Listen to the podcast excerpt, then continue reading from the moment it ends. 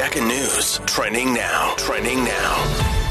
Ons het 'n boodskap ingekry van Chris op die WhatsApp lyn oor 'n trok en wat diesel stort op die N1 M1 so dit is by die Bekloo wisselaar net voor die N3 Germiston afrit. As jy dit kan vermy, doen dit liewer want dit lyk asof dit 'n groot storie gaan wees. Charges Matter bestempel president Cyril Ramaphosa se aankondiging dat hy adjunk hoofregter Mandisa Maya benoem het as hoofregter om hoofregter Raymond Zondo einde Augustus te vervang as geskiedkundig. En die Universiteit van Pretoria verwelkom die interdik teen stakende werkers. Aktiwiteit op kampus is ontwrig sedert die 15de Februarie toe werknemers begin staak het vir 7% verhoging. En die Franse president Emmanuel Macron loop deur nadat hy geweier het om die moontlikheid om voedseldate Oekraïne toe te stuur ontken. Hy glo alles moet gedoen word om die oorlog met Rusland te stop, maar ander lande het hulle hiervan gedistansieer.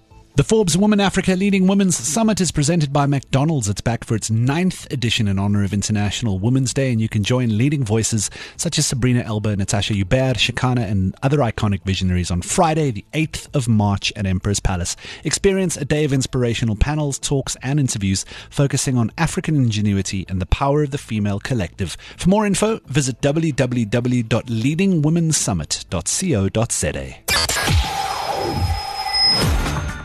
Robert Cameron van Fisher Dugmore Sekuriteite skop die sake minuut plaaslik af. Die indeks vir alle aandele verloor 0,8% in teenstelling die Hulbron indeks is die uitblinker van vandag sterker met 0,7%. Die rand is die groot wenner vandag en verbeter 'n halwe persent teenoor die Amerikaanse dollar en 0,9% teen onderskeidelik die Britse pond en die euro. Dan is daar ook verligting vir aandeelhouers van Sasol. Daardie aandeel sluit 4,5% sterker na resultate gister en die hoop is dat die ergste verby is met betrekking tot swak chemikaliepryse. Motors wat basies meestal motorhandelaars besit, het resultate uitgereik.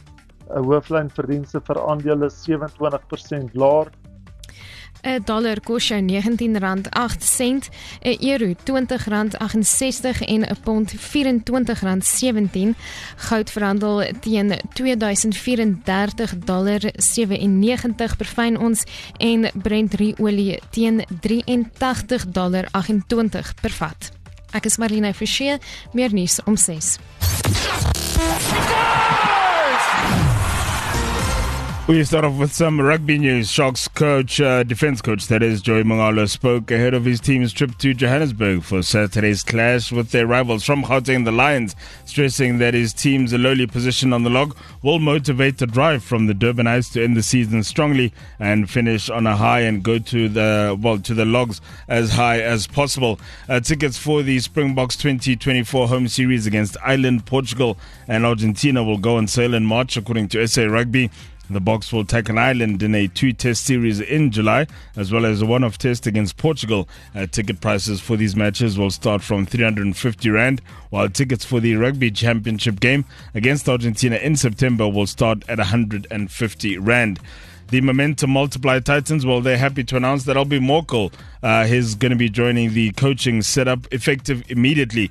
Uh, Morkel will contribute his extensive knowledge and skills and oversee a team of consultants who play a role uh, in enhancing the coaching program at the Titans. Titans CEO Dr. Jacques Fall feels that Morkel's experience will stand the team in good stead as they prepare for the CSA T20. It's uh, great to welcome Albie Morkel back into the change room of the Momentum Multiplied Titans. He'll uh, make a big impact, especially with our first home game on the 8th of March. So, looking forward to having a world class ex cricketer and Protea um, helping and assisting with the team. Namibia all-rounder Jean Nicol Lofty Eaton set a new world record for the fastest T20 International 100 by hammering a 33 ball